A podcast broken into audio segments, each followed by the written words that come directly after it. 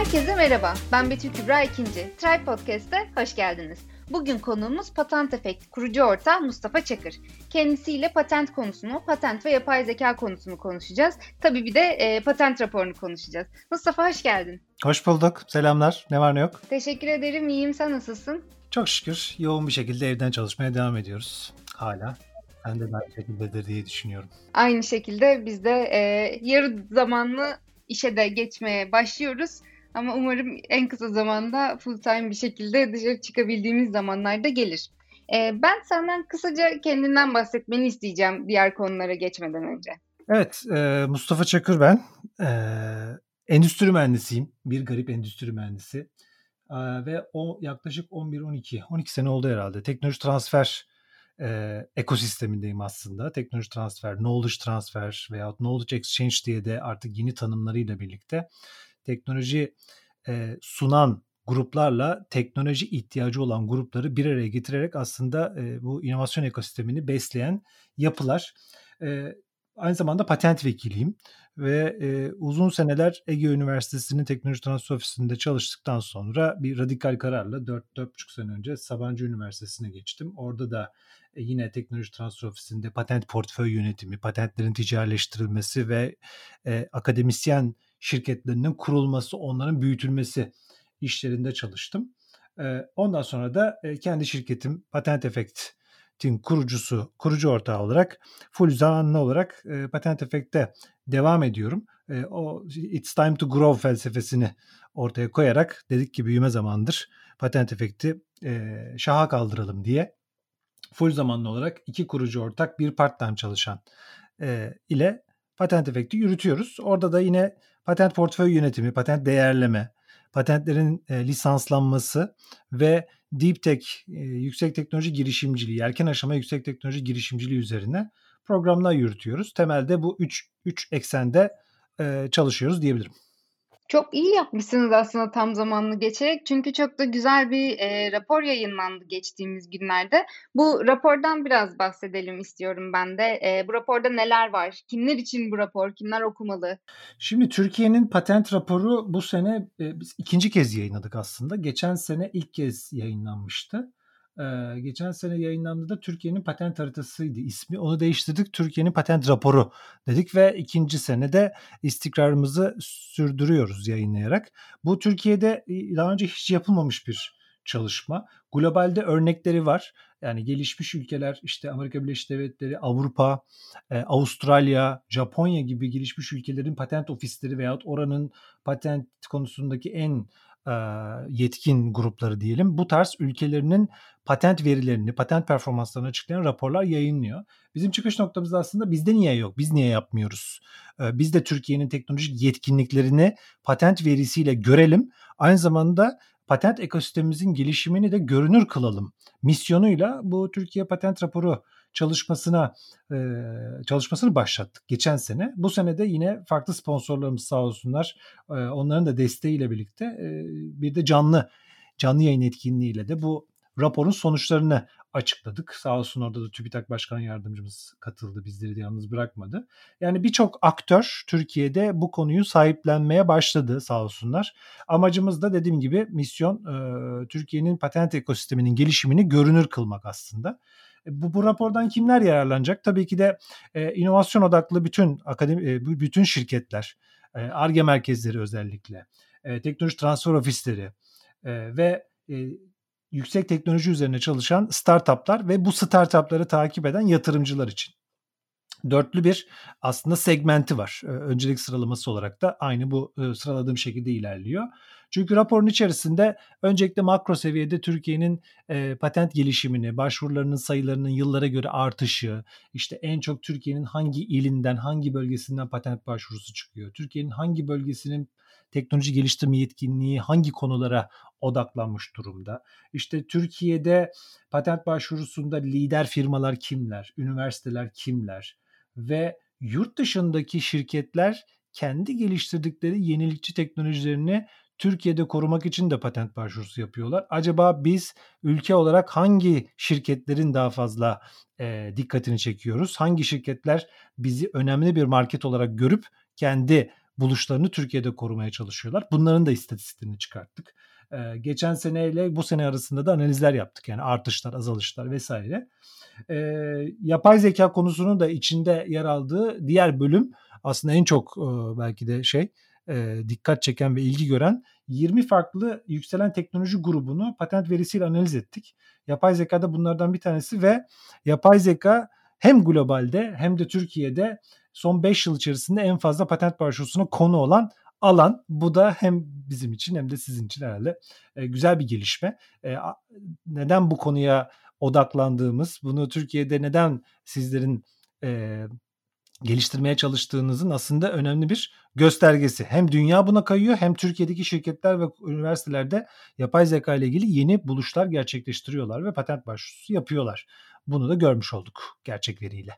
Yani kesinlikle hem çıkış noktanız yani ekosistemi görünür kılmak çok önemli. Çünkü bir sürü e, global sıralamalar yapılıyor. Bir sürü listeler hazırlanıyor. Bu listelerde biraz daha öne çıkmak için aslında ekosistemi tanımlamak gerekiyor. Burada ne kadar patent başvurusu var, kim ne kadar patent alıyor, kaç tane şirket var bu konularda ilgilenen.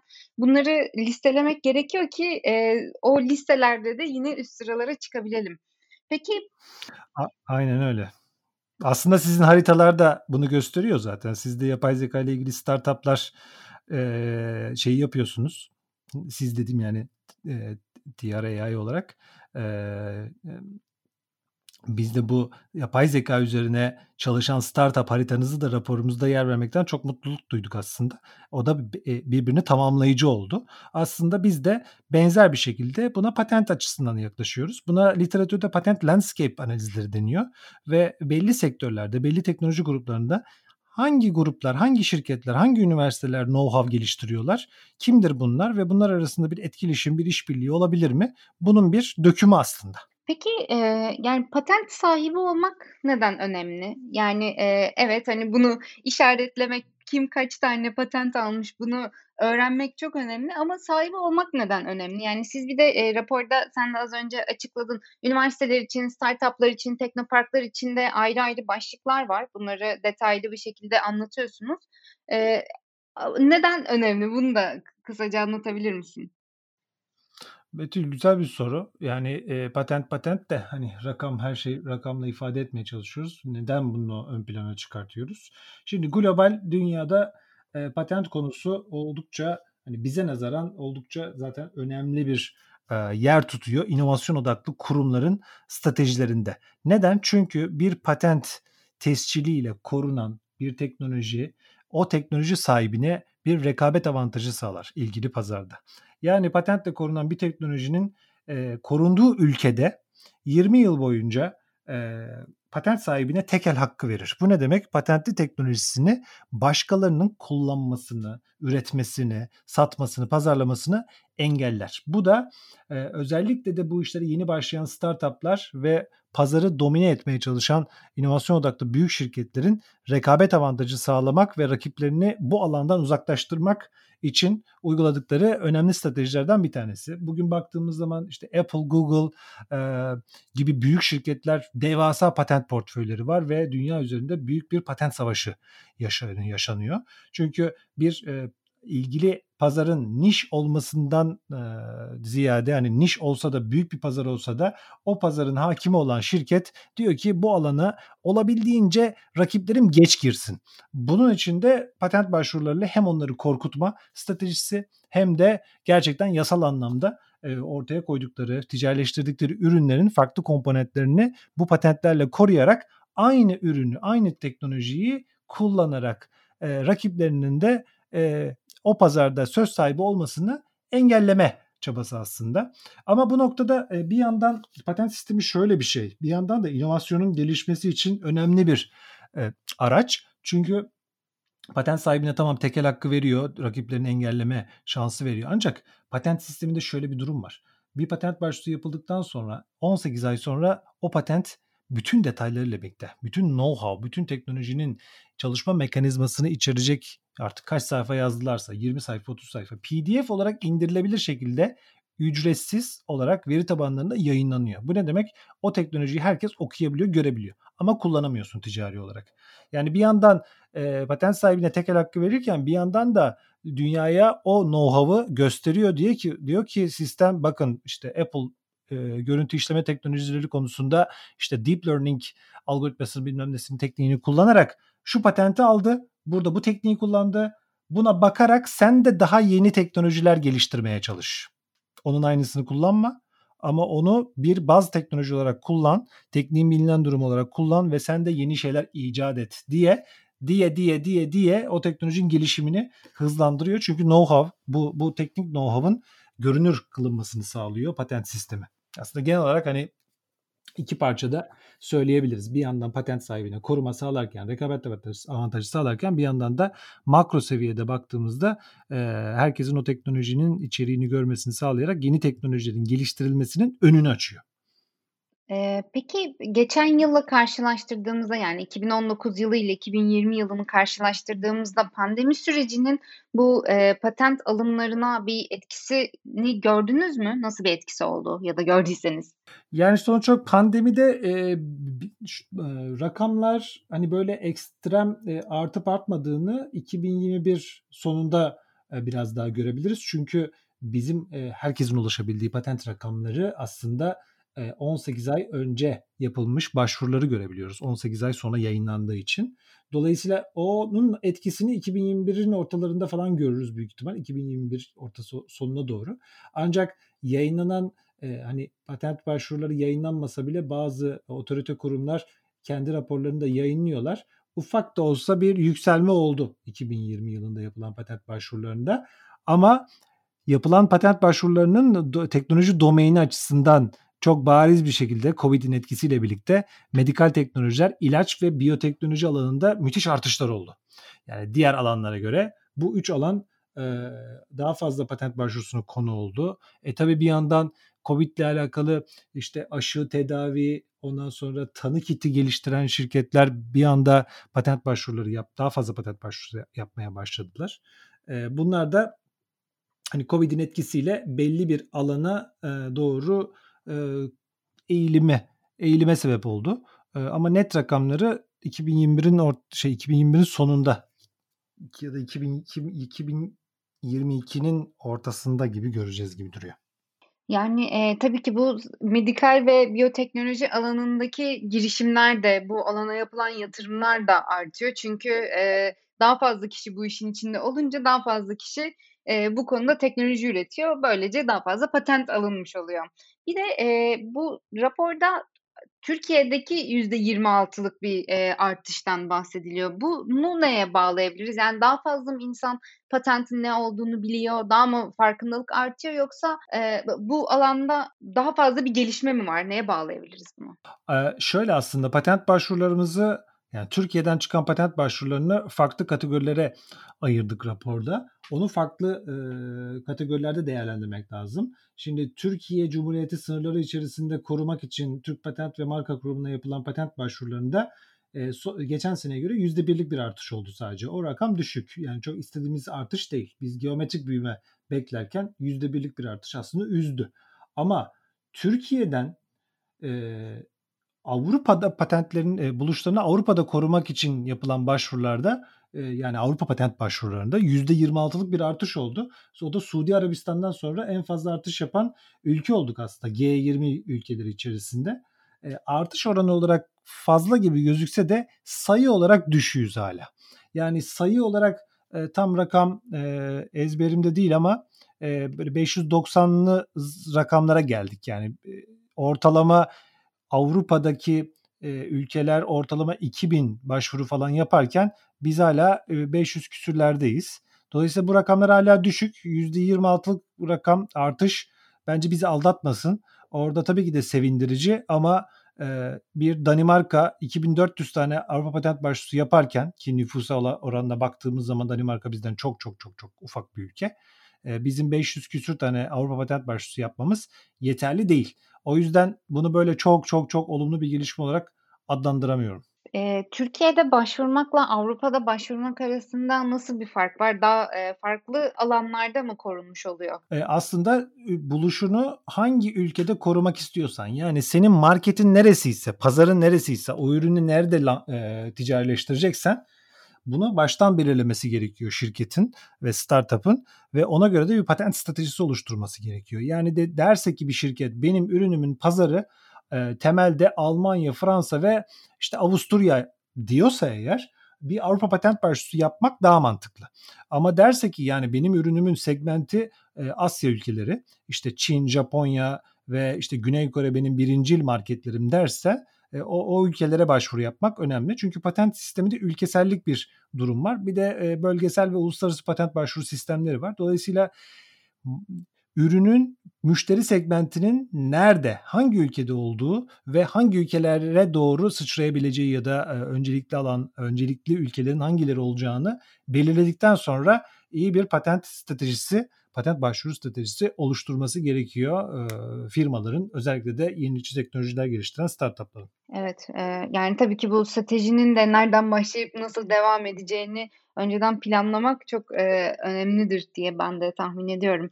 Peki e, raporda 20 tane teknoloji alanı belirlediniz. Yapay zeka da bunlardan bir tanesi ve e, analiz sonuçlarına göre de yapay zeka alanındaki patent başvuruları son 5 yılda oldukça artmış. Yani ben hatta birkaç tane e, sayı da vereyim.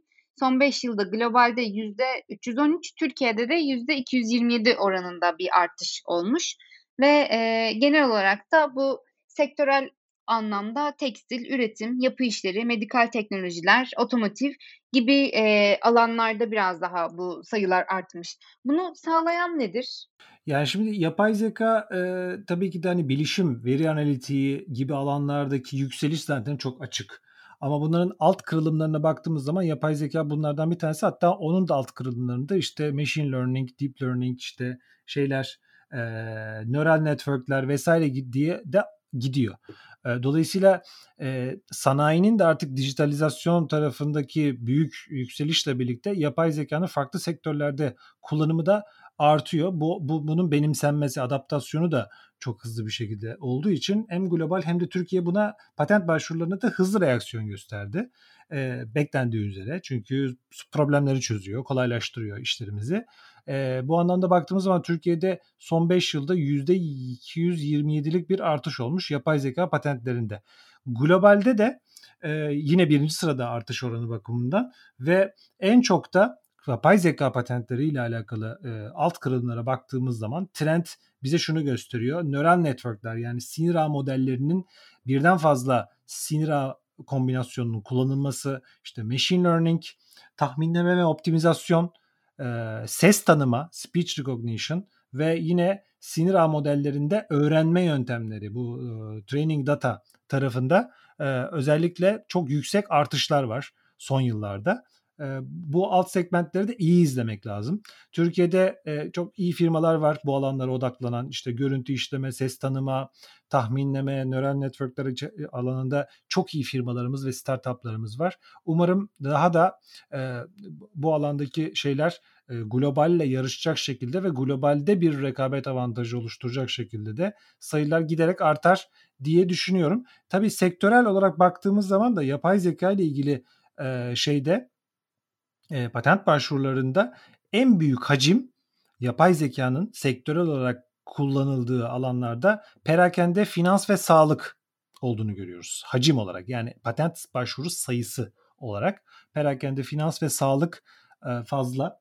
Bu alanlar çok dikkati çekiyor. En fazla bunlar bu alanlarda, bu sektörlerde yapay zeka patentleri başvurusu yapılmış. Ama son 5 yıldaki artış oranı itibariyle en fazla havacılık ve savunma alanındaki yapay zeka patentlerinin yükselişte olduğunu görüyoruz. Ee, bu, bununla beraber tabii Türkiye'ye de odaklanmak lazım. İşte yapay zekada e, Turkcell'in, Vestel'in, Aselsan'ın patent başvurularında ilk üç sırada olduğunu görmek aslında çok da şaşırtmıyor. Ee, ki bakın Aselsan'ın e, savunma havacılık sektöründe olan bir şirketin 3. sırada yerleşmiş olması biraz önceki globaldeki trendi de doğruluyor. Globalde ne demiştim? Yapay zeka patentlerinin son 5 yılda kullanıldığı sektörel sektör olarak en büyük artış havacılık ve savunmada Bakın Türkiye'de de patent şampiyonu e, listesine baktığımız zaman Aselsan'ı 3. sırada görüyoruz. Bunlar önemli veriler bizim için. Yani doğruluyor bizim raporun e, şeylerini, rakamlarını.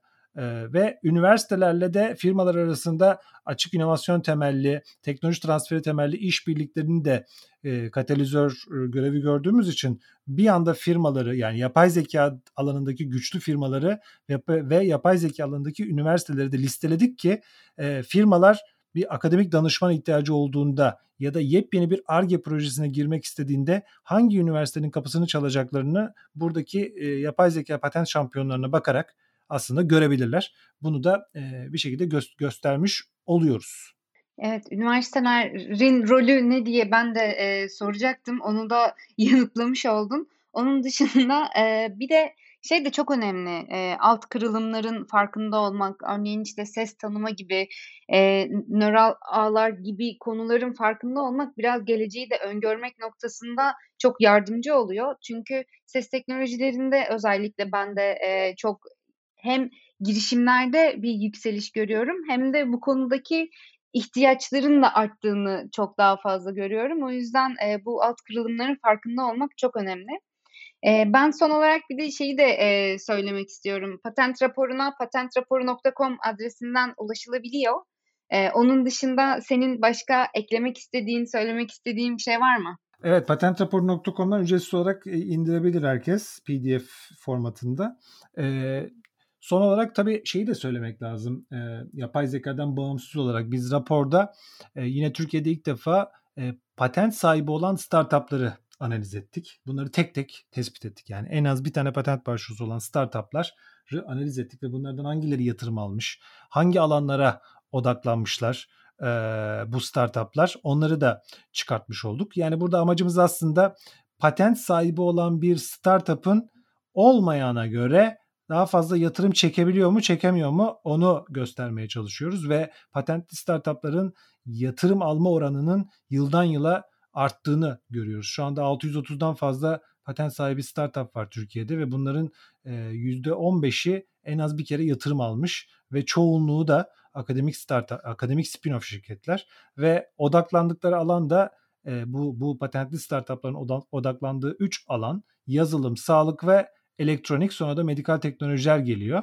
E, bu da bizim için önemli bir gösterge. Bu e, patent sahibi olan startupların da hem isimlerini hem bu startuplara yatırım yapan yatırımcıların e, sıralaması yani patent dostu yatırımcılar diye tabir edebiliriz.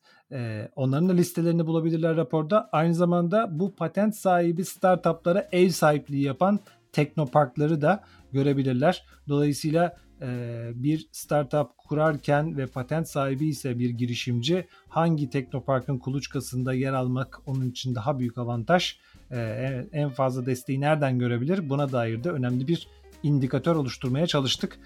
Tüm e, rapordaki e, verilerimize destek veren TÜBİTAK olsun, Webiz, Startups Watch e, gibi kurumlara da tekrar teşekkür ediyorum. Aynı zamanda sponsorlarımıza da teşekkür etmek lazım. Gün Partners, Deriş, e, Soylu Patent, Yalçıner Patent, Destek Patent, Invokat gibi kurumlara da tekrar tekrar destekleri için teşekkür ediyorum. Size de bu podcast için ayrıca teşekkür ediyorum davet için de. Biz de çok teşekkür ediyoruz. Ee, bir sonraki Try Podcast'te görüşmek üzere.